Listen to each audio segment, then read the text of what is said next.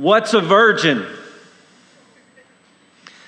This question often makes Christmas very awkward for families with kids. You're all there, warm and cozy, and you're matching PJs. There's icing from cinnamon rolls over everyone's face. You have a cup of warm coffee in your hand, and you say, Now we're going to put Christ in Christmas. We're going to remind you, kids, what this is all about. And you begin to read from the Gospel of Luke.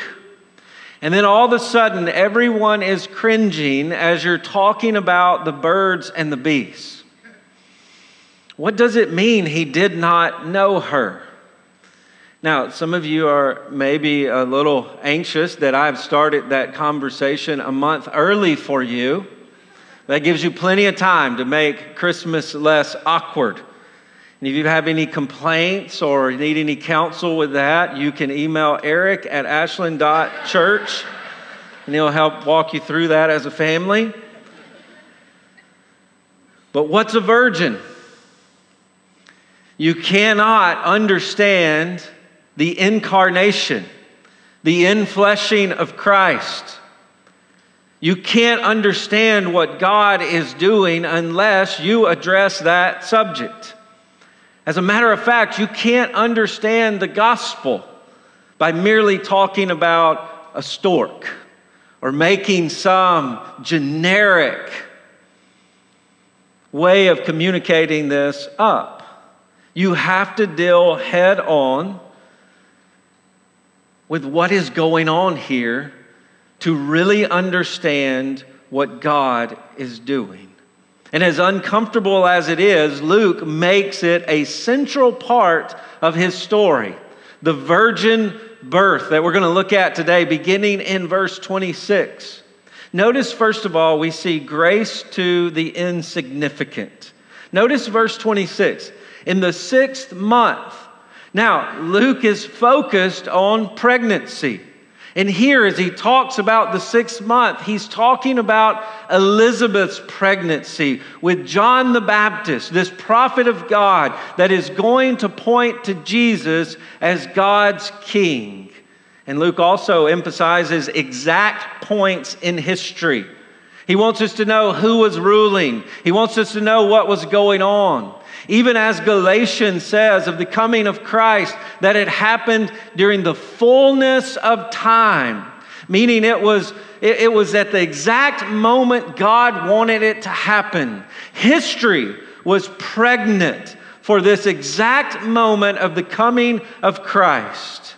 And in the sixth month of Elizabeth's pregnancy, the angel Gabriel was sent from God to the city of Galilee named Nazareth. Now, notice this angel, Gabriel, sent directly from God to this lowly place, Galilee, named Nazareth. Now, we have to remember angels were angelic, which means they were cosmic, galactic messengers from God.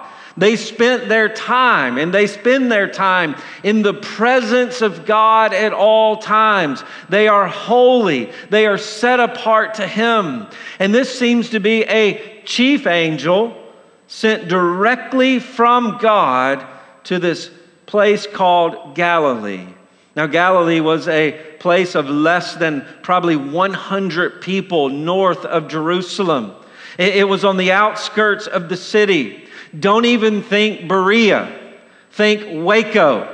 This is where this angel of the Lord is sent from the throne room of heaven, from the presence of God, Nazareth, to this place named Nazareth. And we even know in the Gospels there's the statement made Can anything good come from Nazareth? What's over there in Nazareth? Those simple, common, rural folks. What can happen that is good, that is significant in Nazareth? But this is where God sends Gabriel. And notice where to? To a virgin. Now, this is an important detail. This virgin, meaning She is pure of any intimacy that leads to conception and the birth of a child. There, I said it for you, put it in very scientific terms for you to explain. But notice this virgin is betrothed to a man whose name was Joseph. Now, betrothal is not the same as an engagement. You'll hear a lot of people try to summarize that or state that simply by saying this is like engagement. It is not at all like what we think of someone who is engaged to be married. It was, an, it was part of the covenant of marriage. And it involved a covenant. And there was usually a ceremony where the bride's father paid a dowry uh, to, uh, for a man's daughter, maybe some goats or something, to have his daughter's hand in marriage. And there was a ceremony and there was a contract that was signed. And then during this time, the couple separated to prepare for marriage. But this was a part of the marriage covenant. And to break this covenant was equivalent with divorce. And there would have been public scorn. And usually the woman would have become an outcast. Now we see this symbolism in the gospel of betrothal. Jesus has paid the price for his bride and he is separated from her for a time, and this marriage will be consummated. But this is the biblical idea of betrothal, and it is a covenant commitment, which is going to make things awkward for a man named Joseph. Now, Joseph, as we know, was really insignificant. We, even write books trying to make him more significant, but he was a carpenter. And notice what makes him significant here is he was of the house of David, the line of King David, the tribe of Judah, to whom God had promised that his king would come from. He had promised the kingdom to the line of David. But notice the virgin's name, Mary. Again, Mary to us, the Virgin Mary, is famous. But at this moment in time, she would have been unknown. Just another Mary. And there were plenty of Marys during this time. But she would have been a peasant girl between the ages of 13 and 15. And as we know, she was also in the line of David, to whom God had promised his kingdom. And so here we see this insignificant place, and we see a really insignificant couple doing what people do. They are getting married. And then notice everything changes, verse 28. And he, Gabriel, came to her and said, Greetings, O favored one, the Lord is with you. We don't really know what she was doing, working, what she did every day for her family.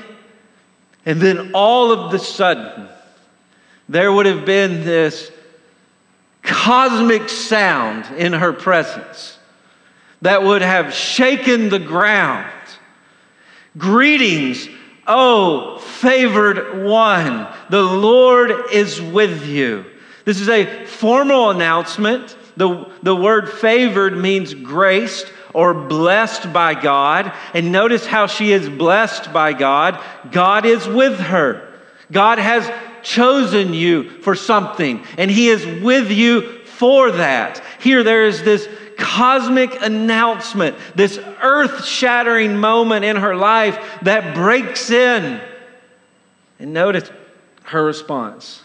And, in verse 29, the word but is contrasted. This is a great greeting, an amazing moment in her life, but she was greatly troubled, except that she was scared to death at the saying, and she tried to discern what sort of greeting this might be. Mary didn't all of a sudden say, Oh, an angel.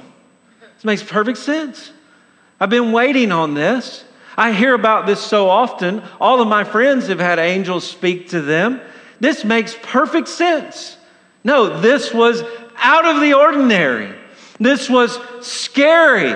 This caused her to tremble. She is trying to figure out, she is disoriented. This is something that doesn't happen on the planet. And she is trying to figure it out. What is going on? And so the angel reiterates do not be afraid. Easy for you to say. Do not be scared. And the word here is, is stop trembling, stop being terrified. And we realize here that, that angels aren't soothing, their presence is scary. You have to use the facilities. It, it, is, it causes you to tremble. Everything within you is shaking. And the angel who scares her also has to give her a word of assurance Calm down, Mary, for you have found favor with God. Now, the terminology here isn't that she's done something for God to bless her. The, it, a better translation would be God has chosen you for something, God has set his purposes on you. But first of all, we see grace to the insignificant. Think about this as we think about the Christmas story. The most significant event in human history comes through very insignificant people. Now, Mary and Joseph are famous to us, but at this moment they weren't. They were common folk in a common place. And yet God uses them to bring about this, this amazing plan, this earth shattering event. He uses them. And we learn from this that significance is found when we understand the grace of being folded into God's plans and purposes for human history. Some of you are going to wake up this week and you're going to go to that same job and you're going to think, how significant is this? And you're going to spend the day doing the same thing that you do every day, trying and, and working to find some sort of significance in it beyond just paying the bills. And, and some of us are going to get to the end of our life and we're going to look back and we're going to think, what sort of impact did I make? How significant was this? Pouring coffee, doing paperwork, working at Walmart, driving a car, putting our kids to bed. How significant really is this life? And some of us, that drives us crazy. But all of that angst is resolved the moment you understand that significance is found in being folded into God's plans and purposes for human history, no matter how insignificant you are, and no matter how insignificant what you do is your family, your work, the common things that you do, the ordinary things that you do throughout the day are made extraordinary when you begin to see them in God's plans and purposes. That He has put you here for this moment in time, just like Mary and Joseph, to accomplish His purposes where you are. That's where significance is found. But notice, we see next the grace of the Messiah. Verse 31. And behold, the Lord is with you for a purpose. And I'm going to tell you that purpose. Behold, you will conceive in your womb and bear a son, and you shall call his name Jesus. Listen, you're going to become pregnant. And you're going to carry and give birth to a child. And notice this child is a son. He will be like you. His gender will be male. What a gender reveal party with an angel. This is, uh, she already knows the gender, and this is why. You'll call him Jesus. You shall call his name Jesus. Now, this isn't just Jesus' first name, this is a title that God gives him. And it means one who saves. He is the, de- he is the deliverer. In Matthew chapter 1, verse 21, his role is to save and rescue and deliver God's people from their sin. Notice verse 32. He will be a savior, but he will be great. This word means mega or larger than life.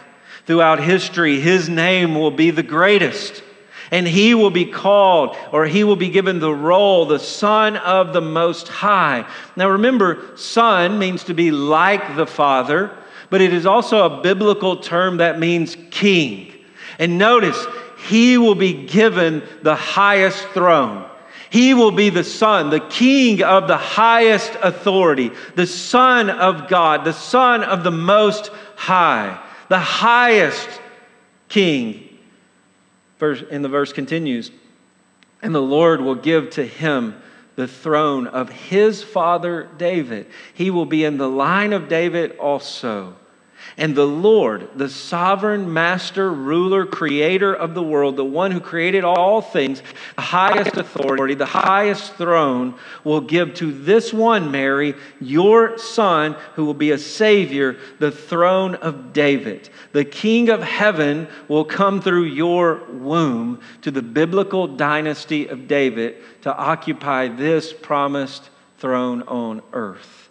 And notice the result, verse 33 because this is heaven's king. He will reign over the house of Jacob. This takes us back to Genesis 12, where God made promises to Abraham that through Abraham there will be a chosen people and all the nations will be blessed through the house of Jacob. Over the house of Jacob, this king will reign. Notice the word forever. And then there's the explanation. And his kingdom, there will be no end. He will be Savior, He will be the highest King, and His reign will know no end. It will be eternal, it will be forever. Now we know God promised to David that he would have an everlasting dominion. And to David's son, there would be a throne given that there would be no end. And then we read of Solomon. And we see Israel prospered under Solomon. We see that there was security under Solomon's rule. There was blessing. But then Solomon died. This wasn't the eternal son of David. He's still to come. And here in the womb of this peasant girl, this insignificant peasant girl, is the eternal King of God that will come into the world. Here in her womb is the Messiah all of that terminology helps us to see this is Israel's Messiah coming through the womb of Mary. Messiah means promised or anointed one, the one who was promised to save God's people ultimately from their sins. This is why when we refer to Jesus, we say Jesus Christ. A better way to say it is Jesus the Christ. Jesus the Messiah, the one who will eternally save. And we understand and we read our Bibles that history is full of great temporary leaders. We read our Bibles, we see men like Moses. And, and, Moses was a deliverer. He rescued God's people from Egypt. He, he took them through the Exodus and into the wilderness. But Moses, this great deliverer, lost his mind with the people became angry, and didn't even enter the promised land. And we even see in the book of Judges more deliverers. The people of God, they sin against God, and then God allows their enemies, the Philistines, to come in and rule over him. And then God raises up deliverers, leaders who rescue God's people. But we see in those leaders, they're flawed. Samson, they're still sinful, even though they are great leaders and deliverers, even in King David, who we've already referred to several times here, the one who killed Goliath, the one who delivered God's people into security and prosperity. And yet, David sinned and failed at the end of his life, and David is dead. History is full of great leaders. History is full, uh, even in the Bible, of great deliverers. But there is always this promise of this one who will come and he will establish deliverance and he will establish a rule and it will not stop. It will go on and on and on and on and will not end. We even know in our own country, there are great leaders that are just legacies now. From Washington to Lincoln to Roosevelt to Reagan, they're just great memories and legacies. We even hear that, that, that legacies last forever. But here's the reality men do not last forever, save one Jesus isn't a mere legacy. He is a king who has come and established an eternal rule. And here's the point we are the most miserable when we put eternal hope in temporary legacies. We're the most miserable when we do that. The best men, the best leaders, the best women who have done great things and been great leaders, they're, they're bound by sin, they're, they're bound by death, and they're bound by time. They're not eternal. And the most good they do only lasts for a time, and we have to look back on it and even remember fondly at times. And we often forget this about ourselves, don't we? We begin to live lives where we are the Messiah. We are the eternal King. And the world revolves around us. And we even begin to think that my time on earth is really all that matters. It's all that I see, it, what is right in front of me, the temporary.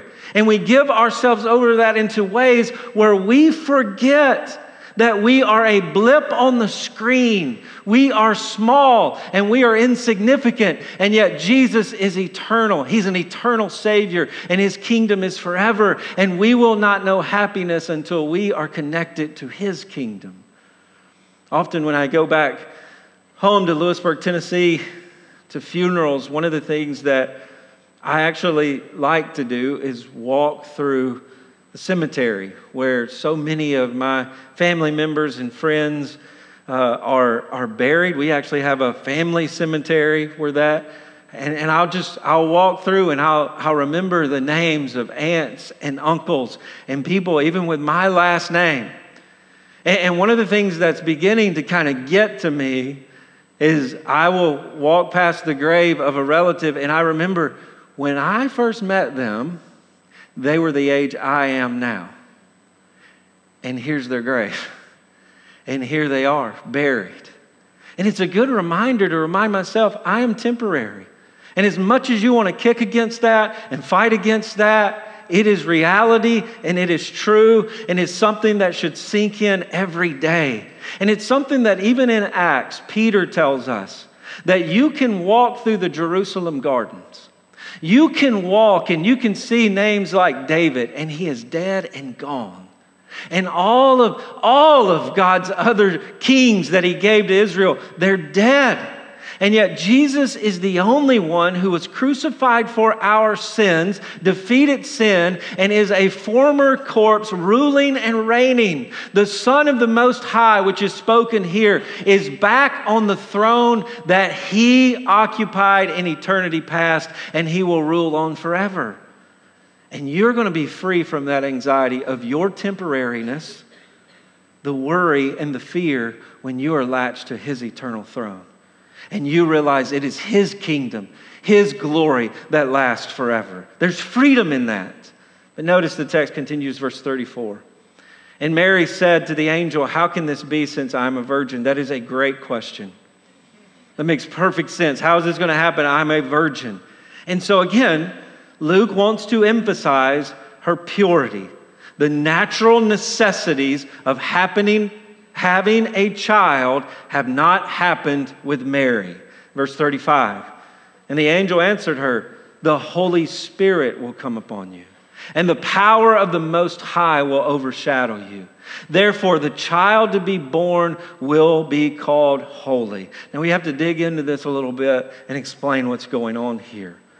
The only way this is possible is by the power of the Holy Spirit. Now, the word holy means to be set apart, it means to be set apart to God's rule.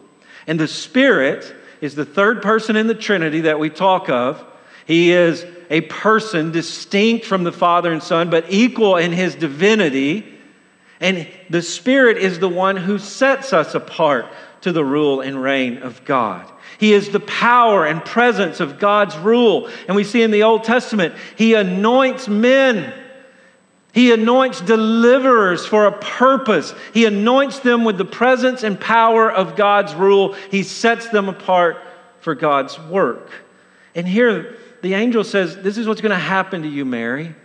The, the Spirit, the Holy Spirit that sets us apart to, to God's rule is going to come upon you. And the word here is the same in Acts 1 8, where the Spirit of God comes upon us and we witness the gospel. This same power of the Holy Spirit is going to set you apart for something, Mary. And the power of the Most High. Again, emphasizing the power of the kingdom, the holy rule of God, notice, will overshadow you. And, here the word overshadow takes us all the way back to creation, where the Spirit of God hovered over the waters of the deep before God created all things. And it points to the fact the Spirit of God will hover over your womb because there is a new creation dawning, and it begins with a pure and holy man that will occupy your womb. Now, it's significant that all Old Testament kings were anointed temporarily to rule and govern. What we have to understand about Jesus is he's already heaven's king. He doesn't need a specific anointing for that. What is going on here in the virgin's womb is that the womb is being set apart for the king to occupy it. This is called a holy conception. This is not, we have to understand this, this is not the creation of a new person. The person who will occupy the womb has existed eternally. It is the womb that is being set apart by the Holy Spirit. The work that is being done there is by the power of the Holy Spirit. It is a mystery. It's hard to understand at some point. But what we have to understand is that this is the King of the Most High, and He's already King. He is not being made King in the womb. The womb is set apart for Him to occupy, so that as the text text says, he will be called holy. He will be pure. He will be set apart to God's rule 100%. Now, at this point, the story gets less hallmark and really weird sci fi. Like, the, like you're just flipping through the channels on a Saturday and you've come across some weird sci fi movie and you just can't turn it off. And it's weird and you're going, why am I watching this? That, that's the way the story feels like at this moment. Let's just be honest with it. The virgin birth, the, the, the, this holy conception has only happened once in human history. But what goes on here is out of necessity. In the womb of Mary will be one who is 100% man if there was an ultrasound machine, you would look in and you would see a baby, just like all other babies who are sucking their thumb, muscles and tendons that are growing and developing there. But one thing you could not see that is unlike all other men is that this one will be holy. He will be set apart to the rule of God even before conception. By the way, the Spirit of God doesn't make Jesus holy in the womb, He is already holy. Again, it is the womb that is being set apart. And because of the overshadowing of the Spirit, every bit of His divine nature was present, and every bit of His divine nature was preserved from sin. The sin nature of Mary, the sin nature of Joseph was not passed on to Jesus. He was 100% man, but He was 100% God in all of His purity. Now, why is this? The text continues to do the impossible. We see the grace of the impossible is happening here. And behold, your relative Elizabeth, in her old age, has also conceived a son. And what's the big deal about this? And this is the sixth month with her who was called barren. It was declared she could not have children, and she is old. And yet, God has worked another miracle in her womb. Why? Verse 37 For nothing will be impossible with God. And so, in the womb of your cousin Elizabeth, there is one who you will call John the Baptist. And he is the prophet of God. And what prophets do is they point to the kings. They say, Everybody, listen up. The king is here. The king is here. And John the Baptist does that for Jesus. He's walking by the river, and what does John the Baptist do? Behold the Lamb of God. There is God's King. There is God's ruler. And from the moment of conception in the womb of Elizabeth, he is pointing to Jesus. And what is he saying about Jesus? Verse 37 Nothing will be impossible with God. Even the conception of John is a declaration that God is doing the impossible. That is, that is what's going on here. The prophet will point to Jesus. And even in this impossible birth of John, he points to Jesus. God is stopping human history and saying, I am doing the impossible in the wombs of Mary and Elizabeth. Now, what's impossible? What is he doing that's impossible? We often think, is it just bringing about life in the womb in this way? No, what he is doing that's impossible is saving you from your sins because that's impossible for you to do on your own. You are guilty of sin. You were created by God and you said, I'm going to live however I want to. And you shook your fist at God and you disobeyed Him, even though He is the creator and He is the ruler. And you said, I'm going to do whatever I want. And you are guilty of sin against God. And for that, you deserve eternal separation. And because God is infinitely holy, your sin is infinite. And it is something you can't get yourself out of. It's impossible for you to do. But the Bible also teaches not only are you guilty of sin, you're dead in sin. Meaning, because of your sin, your heart leads you further away from God. That's the twisted nature of your sin. And, the Bible says you must be born again. You must be made alive. You can't save yourself. It is impossible. You can't fix your sin with more grit. Do better. It's infinite sin. You can't save yourself from the curse of your sin, which is death, with more technology. You can't do it. It is impossible to save yourself from sin and death. And that's where saving faith begins. Is understanding that God has done something you could not do in a million years with a million more chances. You couldn't do it. It's impossible. In the womb of Mary, he's doing the impossible. It is a false gospel to say God helps those who help themselves. That is a false gospel and it is not in the Bible. But it is even more dangerous to have a false faith that believes that false gospel. In believing that you, you, God helped you who helped yourself. That's not how you became a Christian. God didn't. We often think God threw out a lifeline. Sure, I was kind of drowning in sin, but I was kind of making my way. And God just, God threw out the lifeline. And I was smart enough and intelligent enough to see it and grab it. And God pulled me to the shore. That's not what happened. You had drowned to death. You had suffocated in the waters of your own sin, and you were like a concrete block, dead at the bottom of your own sin, and you could do nothing about it. And Jesus jumped in. And Jesus rescued you from the bottom of the oceans of all of your sin that would have damned you to hell forever. And He brought you to the shore and He has revived you with His Spirit so that you love Him and you trust Him and you follow Him. That's what's happened. That is the impossible that Jesus came to earth to do. And you've got to understand that to really understand the gospel. If you don't believe that, you don't believe the gospel. If you believe this, Thank you, Jesus, but sooner or later I would have figured it out. I'm not sure you can be a Christian because Jesus came to earth because you couldn't figure it out and you wouldn't figure it out.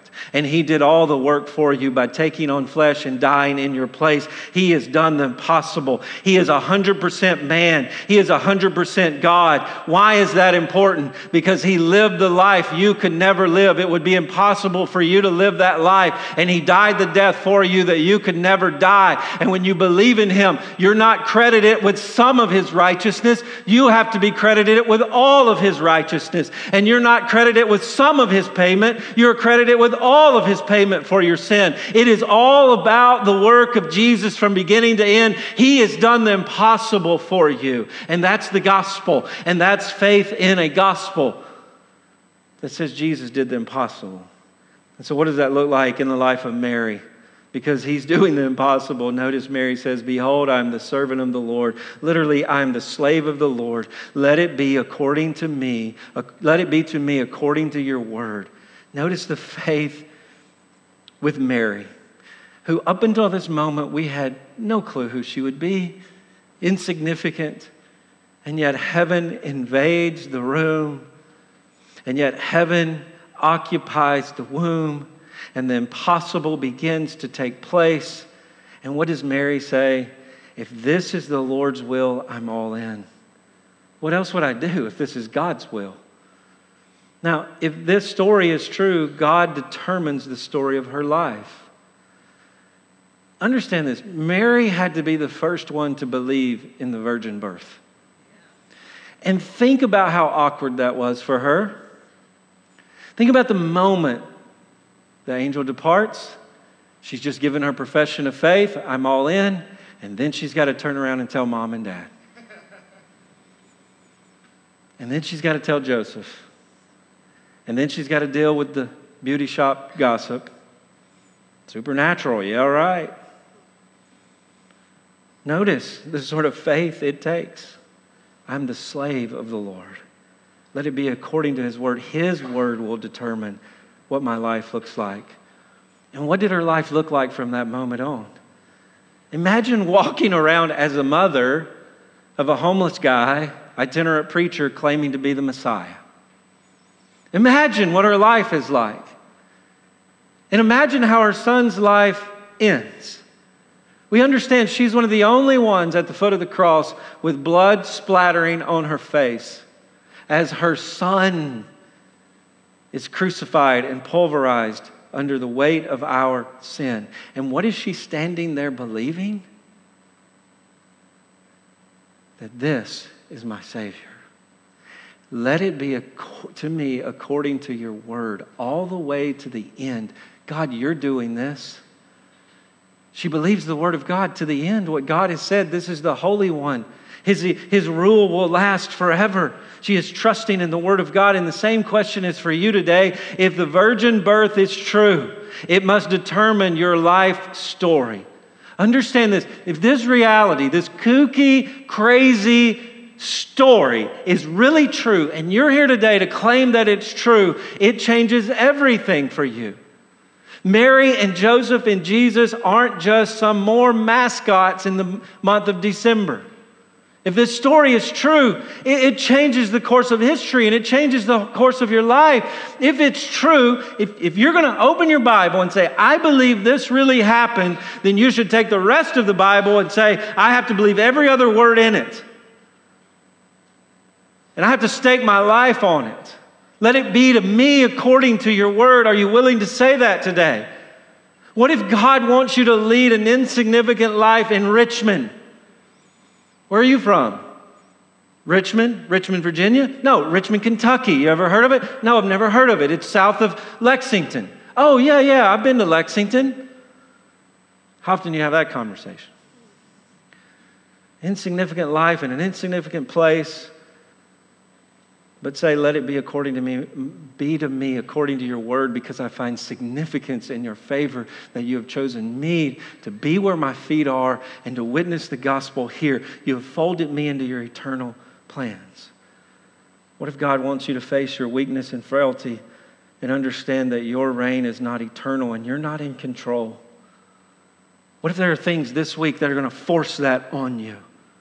Will you say, because of what happens here in this story, let it be to me according to your word, because your word tells me of a king who is back from the dead?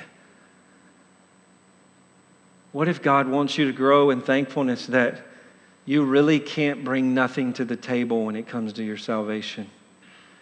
To, to be thankful for that, that God hasn't left it up to you.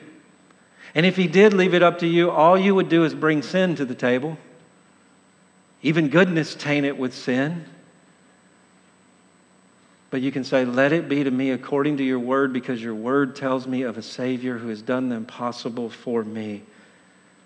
If this is true, it changes everything. The question for you today is Do you believe it's true?